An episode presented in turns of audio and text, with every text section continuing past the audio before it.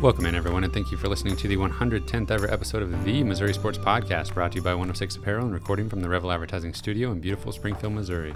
I'm one of your hosts, Cameron Albert, alongside my good friend and fellow Mizzou fan, Kyle DeVries. How are you doing today, Kyle? I'm great today, Cameron. How are you? I'm doing well. Uh, just made a really big fantasy football trade. Uh, I don't know if it's time for my team to tank, although two and You had a nice win. You had a nice Yeah. win last week. yeah. So uh, that's all I'll say about that because nobody wants to hear anything about that. We know that from all the jokes that are always made about that very thing. uh, but that's what I spent most of my day doing. Uh, was just you know working those uh, trade Working the phone scenarios. lines. Yeah, calling up the other GMs. Yeah. I'm trying to make deals. Well, I was trying to get a little trade action going, and you uh, you got the deal done with the same person I was trying to make a trade with. So Snooze not, you lose. I'm not. We're, I'm not real happy with you right now. So see if we can get through it for this episode. remain civil.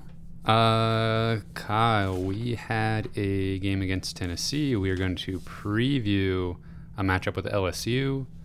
Uh, we do have a few news items first.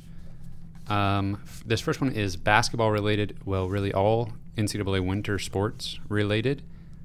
Supposedly, there was going to be a vote today to decide on extending eligibility for NCAA winter sport athletes in the same way they did fall athletes, namely football. Uh, we couldn't find, as of recording right now, we couldn't find anything about a vote actually happening, but it was supposed to happen today, according to reports yesterday. Uh, That kind of blows my mind, Yeah. honestly. I, I mean, I don't really have any hot takes for you. I mean, at this point, it's like I don't even know what to think of it. Uh, I guess it's good for anybody that was affected by by it, uh, but it's gonna really, again, like football, it's gonna backlog all the scholarships. I don't know how it's gonna work out. I don't know how it how it is for the high schoolers coming in. Yeah, Just a cluster. so bizarre. Yeah, it just throws everything up in the air. Yeah. Like, you literally just can't plan out for more than a year now. You can't plan out one year in advance with regards to scholarships Yeah. Because you just have no idea what's going to happen. What if you like? What if your whole team wants to come back? I mean, there are times where a player does want to come back to a program uh, and they are guided into transferring to another school. So perhaps that would be on the table in that situation. But yeah, I mean, that'd be such a weird spot to be in as a coach if you're like, you know, figuring out your roster. I mean, And it's not like you can ask for them to tell you now either. So you're Right. gonna have to you're gonna have to make that decision. and it's then, gonna be a quick turnaround. So in football, you may not know this, but uh, are there scholarship limits just being adjusted according to, like, let's say you have 10 players that stay for another year of eligibility. Are you just basically given 10 free scholarships so that you don't have to pull them from freshmen? I have no That- idea. That seems like it would be the only way to make that close to acceptable. yeah, to make it actually helpful. Yeah. Yeah, I, I think that we're yet to find out how they're handling that. So that'll be that'll be nice to, to get some clarity on at some point if that ever does happen. Yeah, I, I want to only think about that when like one of these news stories comes up because when I try to think about it like in the midst of like talking about a game or something like oh, the one that always comes to mind now is like Larry Rountree could come back for another season and destroy all of Mizzou's running back I records. think about I've thought about that both games so far. I'm like, oh, that was a nice run for Rountree. He's gonna destroy the records. but uh, we do think he has a chance to go to the NFL. So yeah, that that might be a little bit different. yeah, I actually, I mean, if I've said this before, but I want him to go to the NFL because I like Mizzou players going to the NFL, but also I don't want him to mess up the record books by staying another year. Yeah, I'm sure everybody's in total agreement with you on that. Uh, Preserve the record books. I mean, it's kind. It's It's a big deal. is. All right, moving on. Uh, Mont- Holy. Montra Edwards is transferring. Yeah, that's a weird one. Um, again, I, I don't know what to say about that. I mean, the clearly you would think there would be an, a, a very a good opportunity for playing time for a young player. You, a, a young player should be able to watch what's happening on the field and say, "Hey, I'm not far off from an opportunity to play." If it, I don't know, and he's a guy that kind of went back and forth in his recruitment too. He he committed, uh, he then he decommitted very quickly, and then he re- recommitted later. So, um, you know, I, I obviously don't know Montre Edwards whatsoever, but he seems to maybe be a little indecisive, not know exactly what he wants. But wherever he does end up, I wish him the best. I agree. Uh, last news item I have is the upcoming LSU game. Uh, had a little a location shuffle. It's going to be played in Columbia, Missouri. We're going to obviously preview that game here in a little bit, but Mhm. uh, just your thoughts on our quick decision. Probably the right one, almost definitely the right one to have that game in Missouri instead of Louisiana. Yeah, I mean that's a that's a pretty big deal, and I don't know if it's just because of the craziness of the year that we're already in, where things seem so less, so much less. Less stakes. Yeah. Well, yeah, and just like for sure, and Oh, I sure. feel like it was like it was easier to move that game just because I feel like more people are, are in limbo maybe more than a normal year. I don't, I'm not really describing my thoughts very well here, but There's a lot of uncertainty surrounding college football. So Yeah. what's moving it to Missouri? You know, in yeah, with everything else that's being weird this year. yeah, they they made the decision very quickly, and it seemed to uh, to go pretty It was, easily. it was like refreshingly easy to just be like, "Yep, this is a good idea. We're going to do this. Everything's fine." Yeah. moving forward. Right, and I'm not sure that it, that would have happened in a normal year, but Definitely not. regardless, uh, yes, now it's an 11 a.m. 11 a.m. game. I'm not sure if they've announced like a television spot for that yet, but yeah, there's like not a spot for it, basically. yeah. So ESPN's going to have to uh, work their magic and create another alternate channel for I, th- it. I think I did see maybe a few minutes before we started recording that the ESPN two slot, the, the game that was supposed to be there, might be postponed because of weather. So th- there's a pretty good chance they might be in the ESPN two slot, but who knows? It's all the same to me. I watch it on the app. Yeah. So. All right. So let's, unless you have any other last minute news, let's dive into this Tennessee game as much as we can stand it. Um, where to begin? Uh, Missouri lost to Tennessee, uh, 35 to 12. And uh, Missouri's now 0 2. Tennessee now 2 0. I suppose the best place to start, in my opinion, is with that that opening drive for the Tennessee offense. It was kind of demoralizing uh, to watch as a fan. Um, I've got some notes on it, Kyle. Okay, let's hear them. So they were in a third and 10 situation, and Missouri stopped them short. So it was fourth and one. And they just said, well, we'll just convert that Yeah. really easily. Uh, another third and seven, resulting in a long completion. Move the chains again. Then down towards the goal line, it was third and four. Then uh, fourth and one, and uh, they punched it in with the, one of their running backs, and it just seemed like I don't know. It seemed like M- Missouri's defense was doing everything they needed to do right up until Tennessee just kind of had their way with them. Yeah. I mean those those three plays the the two fourth down conversions and the big completion on uh, third and seven. Those three plays made the drive for Tennessee, and outside of that, Missouri looked really, really good. Yeah. Uh, the good thing was Missouri was better on third down as a defense uh, this game than they were against Alabama. The problem is I think Tennessee was four for four or something like that. On, on they were 100% on Yeah. fourth down. And they kept getting those just like almost no-brainer Right. situations to go for it. Exactly. There was no point where they did something super risky to go for it on fourth down. It was like a fourth and one in the spot on the field where you'd think Yeah. it would make sense to go for it on fourth. It was always a situation where the last thing I wanted them to do was go for it. exactly. Yeah. You were always thinking like, please just kick a field goal, please Yeah. just punt or something. But uh, no, they were really good on fourth down. And uh, Cam, I think this game confirmed to us our fears that Missouri is probably going to have the worst. They're going to be the underdog in the trenches pretty much every game they play this year, outside of like Vanderbilt maybe. Yeah. The the, the defensive line did not do anything to stop Tennessee, and Tennessee's O line is really good. They're Yeah. huge. They're they've got some NFL dudes up there for sure, but man, Missouri's D line did not look interested in stopping the run whatsoever, and didn't And really get a pass rush. They will look better in that regard in the future, like you mentioned, and we talked about it in the preview. Tennessee's offensive line, probably second maybe in the SEC bes- behind uh, Alabama. Mm-hmm. So, you know, seeing the We best, prepared for best that. two offensive lines back to back to open the season, you got to think it's only up from here uh, for the defensive line from Missouri. Yeah, they're just obviously they miss Jordan Elliott, but that I mean any team would. Missouri misses anybody that can even come close to performing like Jordan Elliott even 50% of the time Yeah. and they just don't they just don't really get a push on the interior and they don't pressure the quarterback from the end Yeah. and that's really all that you're supposed to do as a defensive line Hey, pretty much. Yeah. they don't do those things very well, do they? Yeah. And uh, they our- have flashes every once in a while Yeah.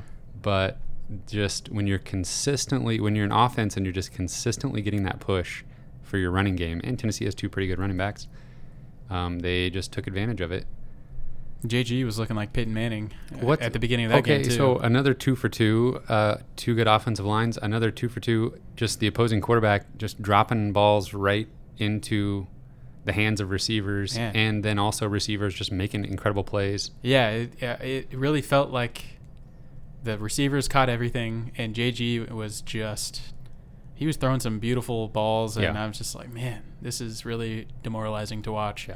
because you watch, and we'll we'll get to Bazelak in a minute, and I think that we're excited about his future, but it felt like oh my gosh like it, it's so difficult for us to do anything on offense like to to complete a pass is like celebrate celebrate that because it's like we make it look so difficult Yeah. and other teams are just like tossing Yeah. beautiful passes and Yeah. the receivers make tough catches so uh, And It was and, frustrating. uh, Guarantano does have a lot of experience playing college football against SEC defenses, and um, maybe he's and he hasn't he hasn't always looked great or even good sometimes. So if he's putting together a season here, um, then Tennessee fans would say, well, it's about time. You know, they're not thinking that he's Peyton Manning, but um, he probably doesn't get compared to Peyton Manning very often probably not. Maybe you know, only by uh, us lowly Mizzou fans. yes us emotional Mizzou fans exactly. Um, it just seemed like every time Tennessee needed that play, they they had it, and it, it helps when you're coaching. It seemed like the coaching staff was just on the same page. Like we're just going to be ultra aggressive. Like there was another fourth and one that they got later in the game, and they were airing it out. They were never just like kind of giving up on a drive. They were never just running the ball um, on a fourth and more than five to, you know, just kind of be resigned to just punting the ball back to Missouri. They were always trying to drive down the field. attack mode Yes. And they were creative and with the play calling too. They really mixed it up and didn't get too stagnant with with running too much or, or whatever. They they definitely uh, kept Missouri guessing on uh, on how to cover. so let's talk about the Missouri offense because that's probably one of the things that everybody wants to hear. Uh, Shawn Robinson started this game. He did not look good. Uh, Connor Bazelak came in for his normal second quarter, uh, third drive of the game. Here you go, see what you can do. And then uh, he played the rest of the game. Shawn Robinson didn't take another snap. Uh, tell me your thoughts just on that decision, first of all, to after Robinson had two lackluster would be an understatement drives, and Bazelak didn't do anything too incredible, but then they were just like, okay, here you go, you got the rest of this game.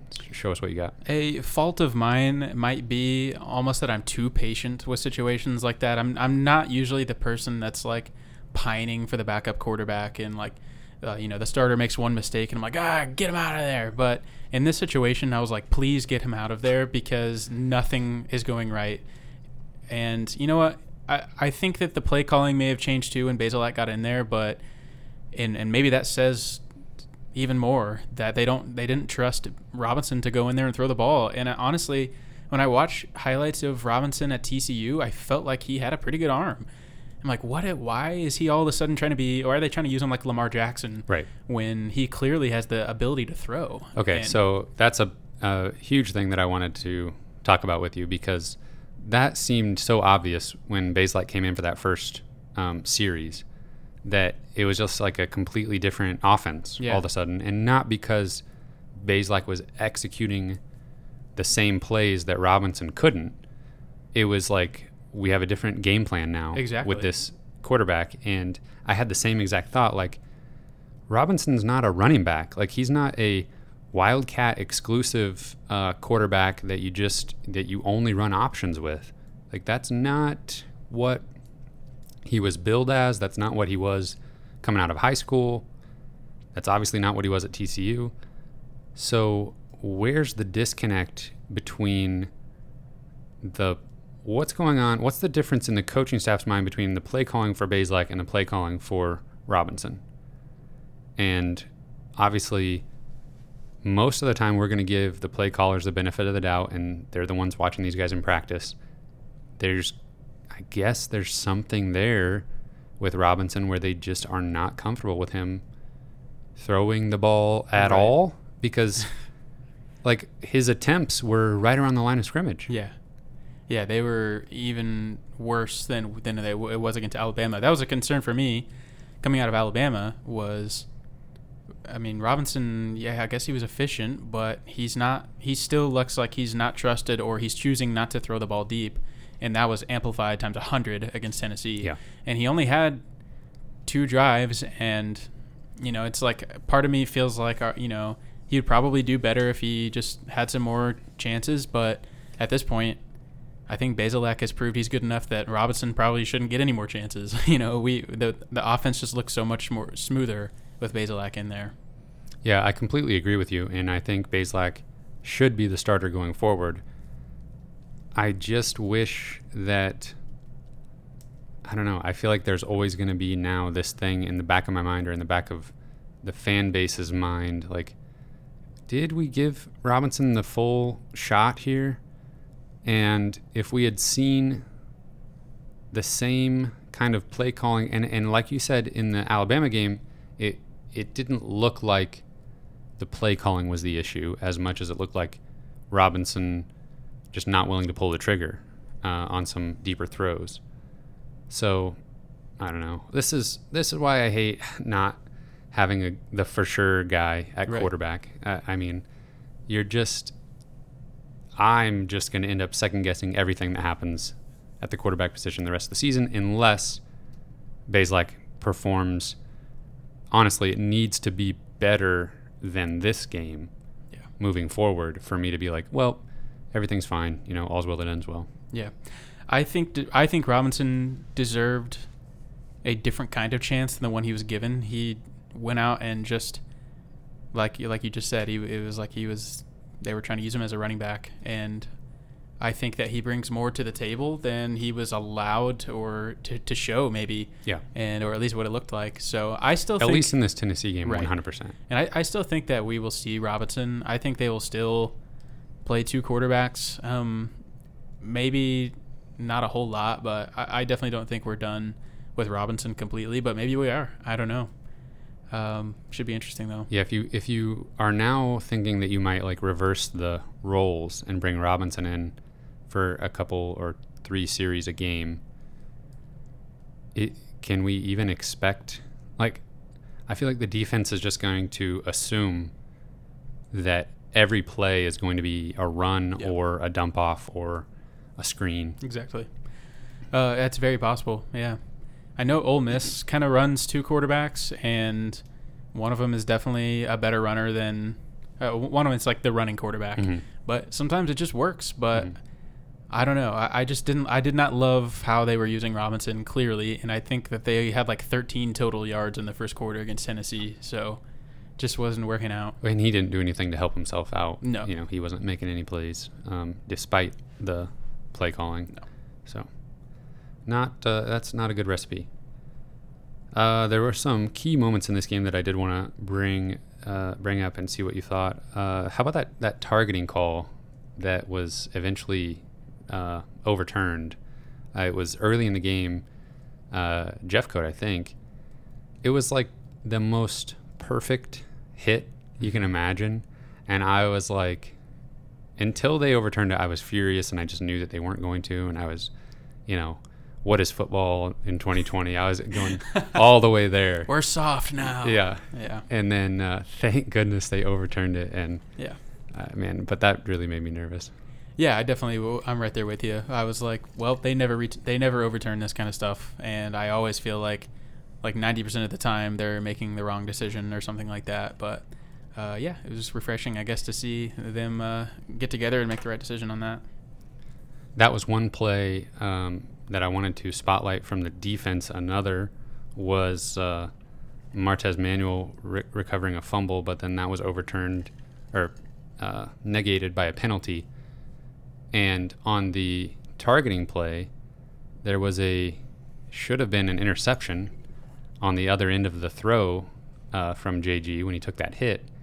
And there was two plays there. Obviously, one the targeting didn't happen. So if uh, I think it was Rakestraw, if he catches that, then uh, it's an interception, and Missouri's got the ball in good field position.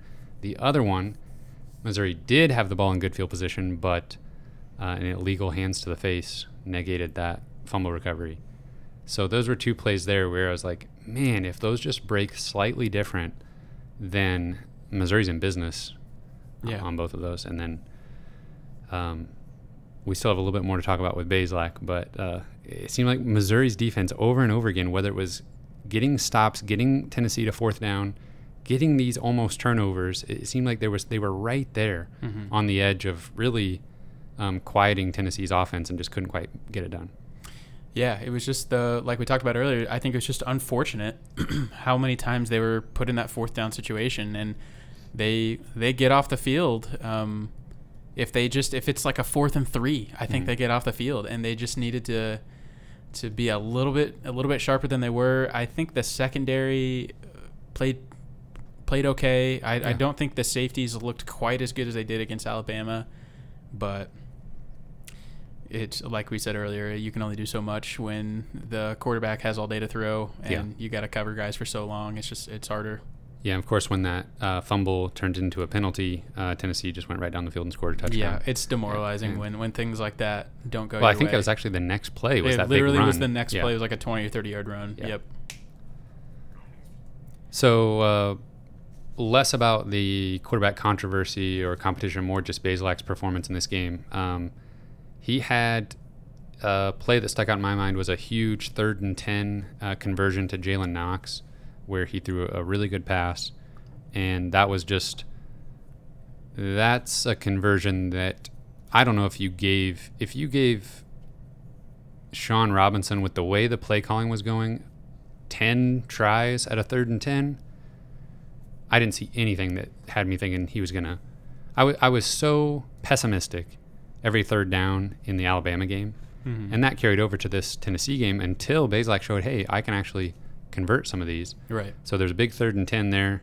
Um, later in that same drive, it was third and six, and Jalen Knox dropped, and it would have been right at the sticks. Maybe a first down, maybe just short, but potentially they go for it if it's like fourth and less than a yard. Um, and they had to settle for a field goal. But there were some plays like that where Bazelak was making the play, and with the with the second throw to Knox down towards the goal line, it was you know right around the ten yard line or so. Um, that that play, I feel like that drive should have ended in a touchdown, and there's one later that should have as well. Um, that changes this game if they can get it in the end zone. But Bazelak just making the throws in the big spots, as big as you can get when you're losing to Tennessee.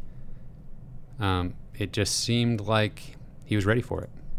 Yeah, there's definitely a lot of what if moments in this game, and, and two of them were the, the penalties and stuff that we just talked about. But another one was just what if we finish a couple drives in the red zone? There was a huge interception in the fourth quarter, probably. I think we were down by two scores and driving, Mhm. and things. You know, I didn't think I didn't think we were going to come back and win the game at that point, but I definitely thought we were about to make it competitive, and so that interception hurt. But overall, I thought Bazelak looked really good. Um, know, like you said, he, he looked very um, confident in those kind of downs that there's not a lot of hope. You know, a Mhm. third and long or something like that. He proved that he can make Yeah, fourth Those- and one throw to Christopherson. yes.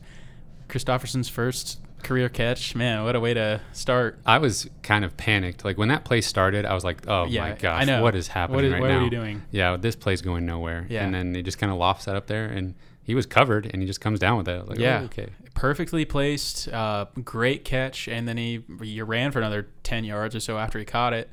So that was a nice looking play, considering the tight ends have been lacking so far. That was that was pleasant to see. But you know, honestly, one thing that would go a long way for Bazelak is the receivers catching the ball. and you mentioned the drop by by Knox. He had a couple drops. That just can't continue to happen. The And- Gicinto one.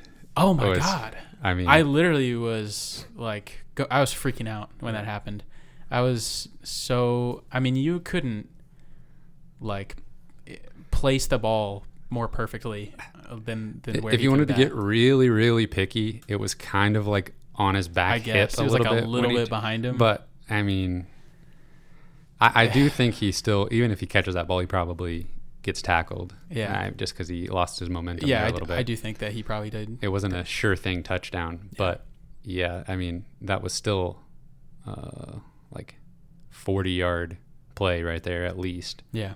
Would I- have changed things. Yeah, it, it would have been huge. But one thing I do love about Bazelak is the touch he puts on on the ball. I always thought that was one thing that if Drew Lock struggled with anything, sometimes I thought it was that that sometimes he just like threw the ball too hard. It was just like almost looked like it was difficult to catch because it was just like a frozen rope, Yeah. like throwing it to people and stuff. I think he got better at that. Mhm. It seemed like though he Lock had like a specific inability with like crossing routes over the middle where he would just fire it like 500 miles an hour. Mm-hmm. Yes. Like it seemed like he had decent touch. Like I'm imagining like uh, Emmanuel Hall or somebody like, Like streaking down. ball. Yeah, yeah, a decent touch on the long ball. But when it was like a crossing route or even just like a screen pass, The sometimes he would just zoom it in there. I'm yeah, like. I think that's one thing Bazelak does really well is is throw a catchable ball. Yeah. and I think that's something that gets overlooked, but uh, maybe not catchable enough because the Mizzou wide receivers combined for nine receptions in this game, with Hazelton, uh, Knox, and Chism combining for for nine catches, and I believe they had five or six drops. yeah, So nearly as many drops as they had receptions from wide receivers. That's pretty ugly. yeah. When your top three receivers all have at least one just egregious drop, and that's not even counting Gicinto's. Just Yeah, Yeah. that can't happen. Yeah. So, got to finish in the red zone, and the wide receivers and tight ends have to be better. And uh, but I definitely think there's a lot to like, and you know, it's it's fun watching a new quarterback come in there. It's like an opportunity every play, right. and uh, yeah, you, you have you have a little bit different expectations. So There was one play where the announcers were specifically talking about Bazelak like keeping cool and like, man, he just like nothing phases him back there. And right the very next play, he like drop, drops the snap and just picks the ball up off the ground and throws it for a first down. Yeah. And they're like, I mean, as an announcer, uh, you can't draw it up any better than that for a guy to just seriously, pull something like that off right after you're done complimenting that aspect of his game. I love seeing that from him. I mean, that was like wonderful gamesmanship. He yeah. just he picked yeah, it up didn't panic. immediately, eyes downfield. he knew where the wide guy. receiver Yeah. was going to be, and Chism was ready for it too. Chism that was like a 28 yard pass play. That was like one of the biggest plays of the whole game. It was like a complete accident. Um, there were two pretty big mistakes from Bazelak. One, uh, you alluded to already, the interception. But before we uh, talk more about that, there was a, a sack that he took where he just, I don't know, that's tough because he was trying to complete a pass. Like all the way up until he was on the ground, he had his eyes downfield trying to make something happen. And I don't know, every, the, the, the play was kind of behind him Yeah, and the defender was coming from behind and just took him out. yeah, he's got to be a little bit more aware of the pocket. but that's going to happen sometimes. That happens Um, to even the best yeah. quarterbacks in the NFL sometimes. The interception, though, was a little bit more. Uh, I don't know. I was a little bit more disgusted by that one because they again were driving, and uh, just like from the second he let go of it, it's like okay, this kind of like fluttering in the air a little Going too long, across the and- field a yeah, little bit. and the defender was able to step right in and take it.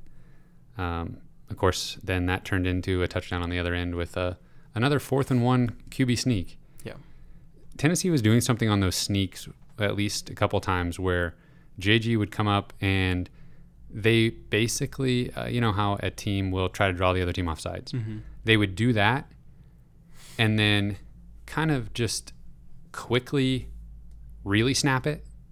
Like before, they would kind of like fake snap it, take a beat, but it was faster than you would expect when a team's like getting reset for the play. And twice the Missouri defensive line relaxed a little bit after the fake snap, and that's when they snapped it. Hmm. And he just had like two yards both times.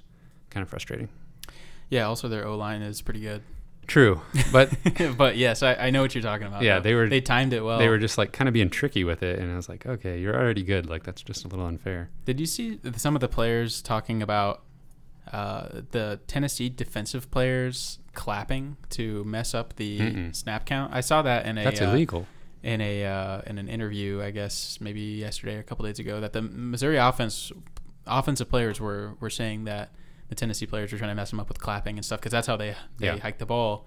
And I guess they were trying to. I think tell that, the refs I think that it. really is a penalty. Yeah. is it so, really? yeah. I, I don't know, but the obviously the refs didn't call a uh, a penalty on that. Producer Cameron said yes, it is. Thank you, producer Cameron. Thank you, research department. And uh, I don't. Is that something that teams could, like future teams that will play, could see and and try to use against us, or is that Well, kind of splitting hairs? Or if uh, they could, but I think now that that's become public, I think if I were Coach Drinkwitz, I would say, hey, listen, this already happened to us once. Can you be on the lookout for this? yeah, because another team might try to do this. But uh, I remember there being kind of like a big, uh, big case of that uh, where a team had to tell the ref like this is what they're doing, Hmm. and it worked a couple times, but then they got penalized for it. Uh, let's see, let's see, let's see. Uh, Harrison Mevis, he's looking pretty good. After that sack that we talked about from Bazelak, uh, he just booted a 50-yarder, looked perfect. Mhm. He had a chip shot earlier, looked perfect. Build we, we got our guy. We got our we guy. got our guy at kicker yeah. for four years, hopefully, maybe five. How does that? So, Don't even ask me. we'll take it for the. We'll take it for a decade. uh, well, five years minimum. Uh, he's gonna be. He's gonna rewrite the record books. Which I'll- you wouldn't like that, so well, it would, it would bother me a little you'd bit. rather see him go. I'll take it. I'll take it from the kicker. I'm fine with it. Um, Tre Williams had a tackle for loss. He had a nice play there, but and uh, Jeff Coat was in the backfield a couple times with tackles for loss. But other than that, not much They going show on. some flashes. Um, Isaiah McGuire had a nice sack, Mhm. um, but it just needs to be more consistent. All right, let's talk about Larry Rountree. I think he had a very good game, all things considered. Had Yeah. a couple big runs. I swear he had two runs in this game that were longer runs than he had in at a single time all of last season. I remember that was a pretty hot topic that we had at the beginning of last year was why are the running backs not breaking any long runs? It felt like two years ago Rountree did that a lot. And uh, you know, we talked about the offensive line last year, maybe that being an issue, but I agree. This year he's come out, he's looked very strong and he's breaking tackles. He's looking very agile for being a little bit of a bigger back. So he's he's really impressed me. Tyler And- Badie hasn't done as much on the ground at least. He has contributed in the passing game. Obviously, had the touchdown in the first game and uh, had a, a pretty big catch in this one as well. Um, he had a couple catches, I think. I got the stats right in front of me. I could tell you, but Yeah, yeah. I, I think that so far, you know, it's been a really small sample size, but so far in these two games, Larry Rountree looks to me like he could be an NFL player. Um, Oh, yeah. and I'm not sure I've ever been super sold on that, but this year he he looks like he's got the speed and the agility to overcome being a little bit bigger back and Yeah. and run over guys. yeah, uh, he's been talked about as kind of like a dark horse uh, NFL running back, NFL caliber running back for the draft uh, by some of the draft analysts, uh, specifically SEC people. Um, yeah, hopefully.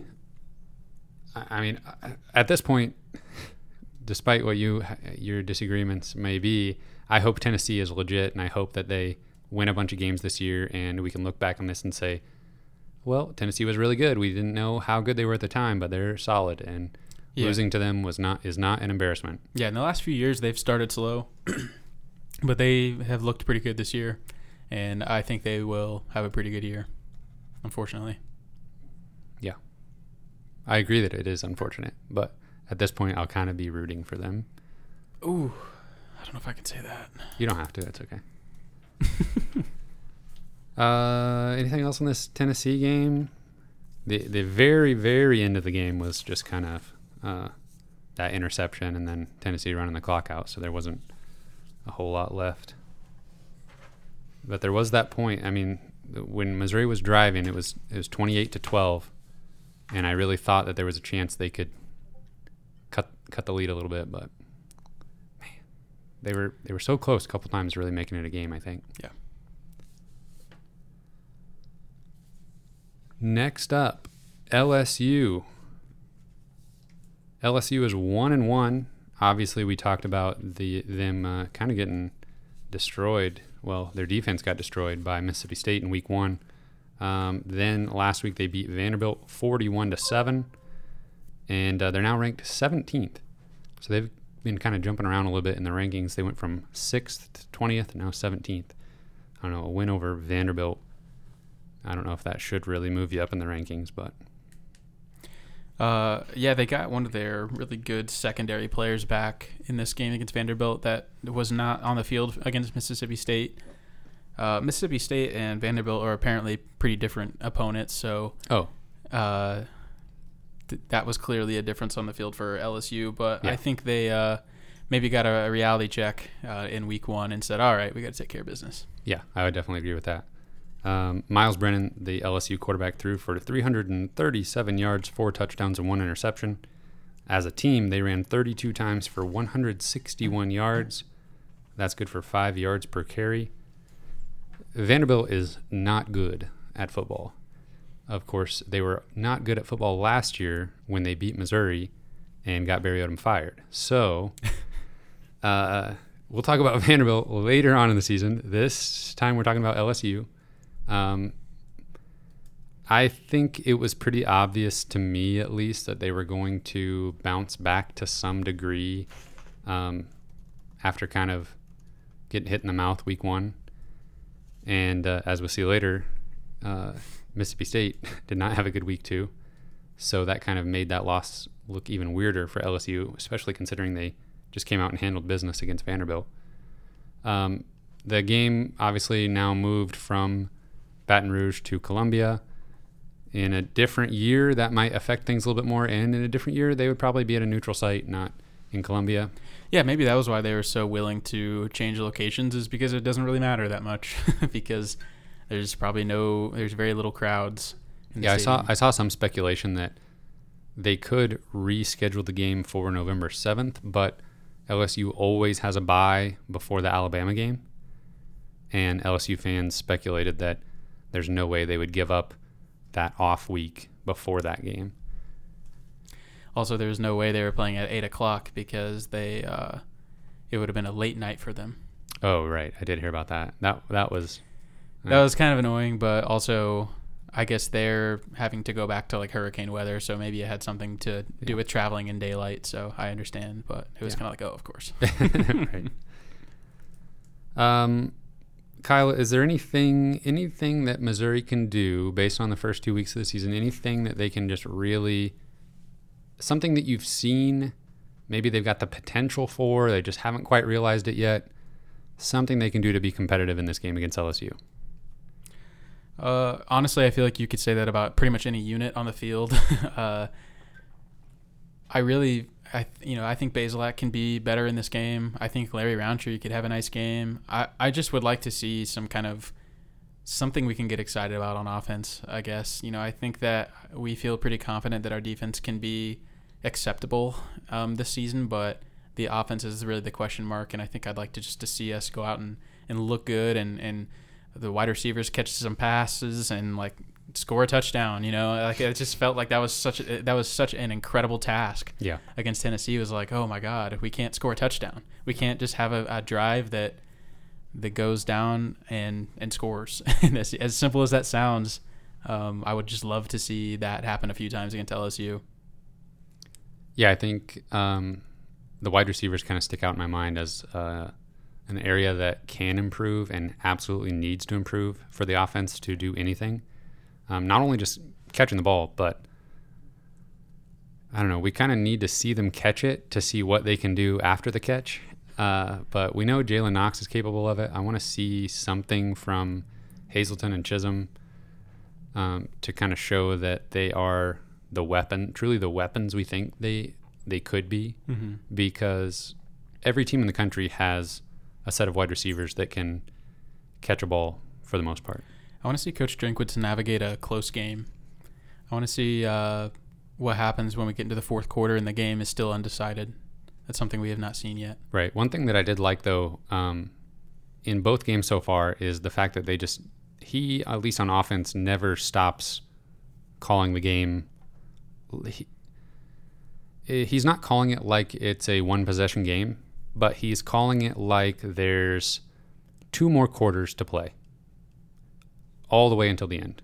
Now, I guess that breaks down a little bit because they went for it on fourth and 15, the last offensive possession of the game against Tennessee. But if you can get my drift, they're not just running the ball, running the ball, running the clock out once things are pretty much decided.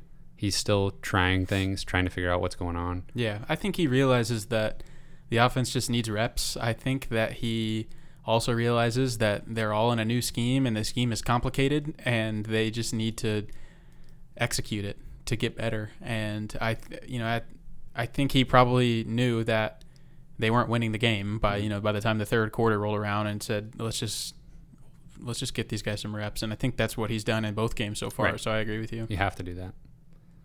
I, I do think there's been other coaches though, and other coaches right now at different programs that just kind of shut things down in the second half of those type of games. Let's just get on out of here. Yeah. Call it a day. Right. Um, okay, so the offense improves a little bit. Uh, defense does their thing. Can Missouri make this a game? Give me some kind of, give me your thoughts on what kind of outcome is gonna we're gonna have in this one. Yeah, man, LSU has been all over the place, and it's really kind of hard to gauge where they're at. And uh, you know, Vanderbilt had a pretty decent performance in Week One, so I didn't think they were going to get totally rolled by LSU, but they did. And so, if LSU comes out with "let's take care of business" attitude, then maybe this game isn't very close. But I, I think that Missouri has the ability to to make it pretty close, and the the freaking defensive line man has to show up. That's that's probably like the biggest key is if they continue to kind of just be a bunch of dudes, then LSU is going to run for 200 yards on them, and that's how that's how offenses don't get a lot of opportunities. Is when the other team just has these long drives that they run the ball the whole time, and there's nothing we can do to stop them. And that's what I'm. That's what I've always been afraid of with this start to the season, and with the question marks Missouri has on offense is they're just going to be in game situations, you know, in the first half where we where we know okay, this is no longer a close game where we're really going to see what's going on with this offense. Yeah. And they're they're just the pressure is will be different, and now the pressure at the quarterback position was going to be high no matter what the score was. Um, both players probably felt like they really needed to perform, or else um, they'd move on to the next guy. Yeah.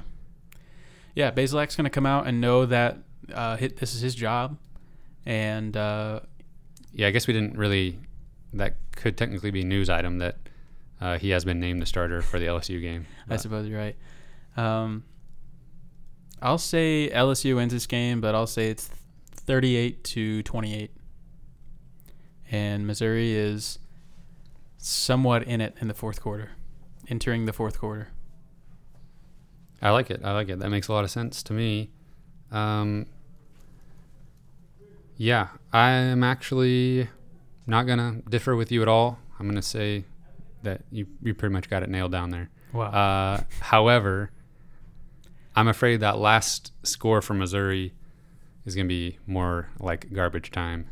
And instead of LSU pulling away late, it's going to be Missouri trying to claw back into it and scoring late. Yeah. Yeah, I hate to,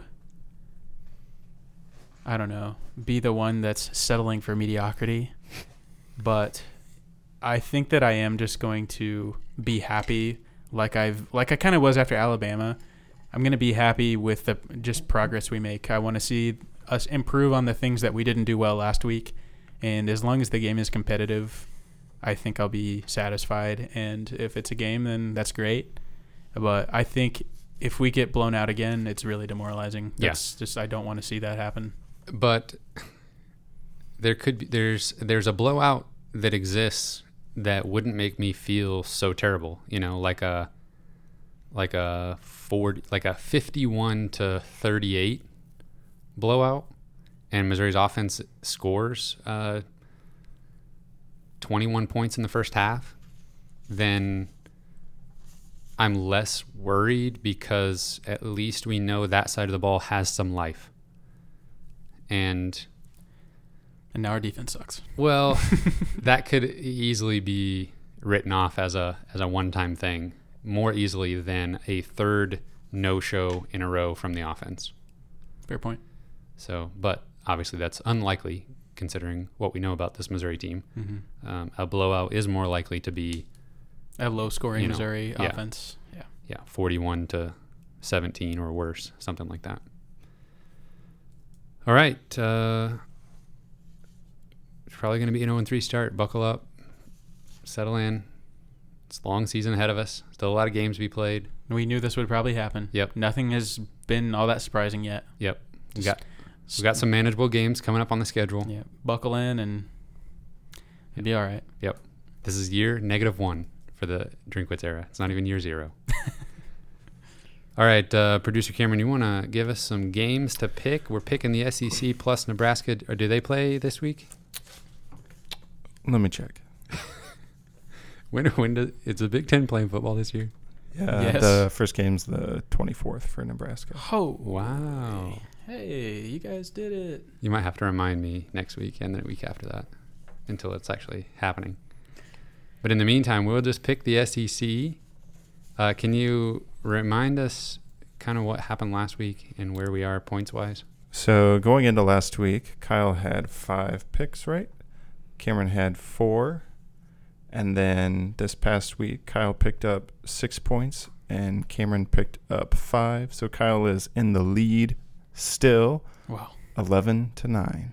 Unprecedented. And we both picked an upset last week. We both picked Ole Miss over Tennessee or over Kentucky, which that was an overtime game, but we were right about that one. Mhm. And then uh, I don't know for some reason I picked Auburn, and obviously they lost to Georgia, and you were just like, yeah, Georgia's gonna win that. I was watching uh I don't know, this stupid panel like before the game started on Saturday morning with like Tim Tebow and some other clowns and they all picked uh they all picked Auburn.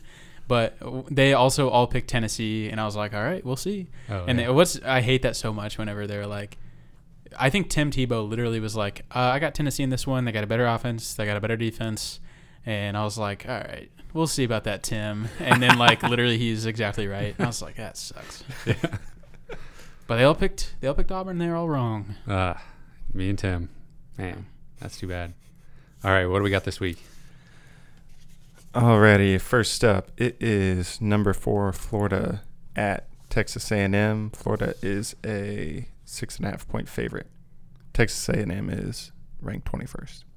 Wow, Florida. Florida's good, Kyle. Florida's really good. They're gonna. Win that game. Yeah, I would agree with that. I would definitely take uh, No twelfth man. Florida cover that. No twelfth man advantage in Texas A&M Mm-mm. in College Station. Six and a half. You said the spread was. That seems Yeah. small. Well, yeah, A and M's been pretty disappointing. yeah. Uh, will they regret? Will they regret Regress. uh, hiring? What's his name? Jimbo. Fisher. They'll uh, regret having what's his face. Yeah. Uh, yeah, I'll take Florida. Can't even think of his name. what, Yeah, I'll take Florida. What type of person are we talking about? A coach or? no, the quarterback kid that like, oh, I don't actually came into. Missouri and then Oh my gosh, James Foster. James Foster. Yeah. They'll regret having him. Literally nobody in College Station knows who that is. Jimbo doesn't even know who he is anymore. Yeah. All right. All right, game number two is South Carolina at Vanderbilt. South Carolina is a 13 point favorite. Two 0 and 2 teams. Who did South Carolina play last week? Do you know? Anybody know? Yeah, they they got beat by Florida. Okay. They were actually fairly competitive in that game.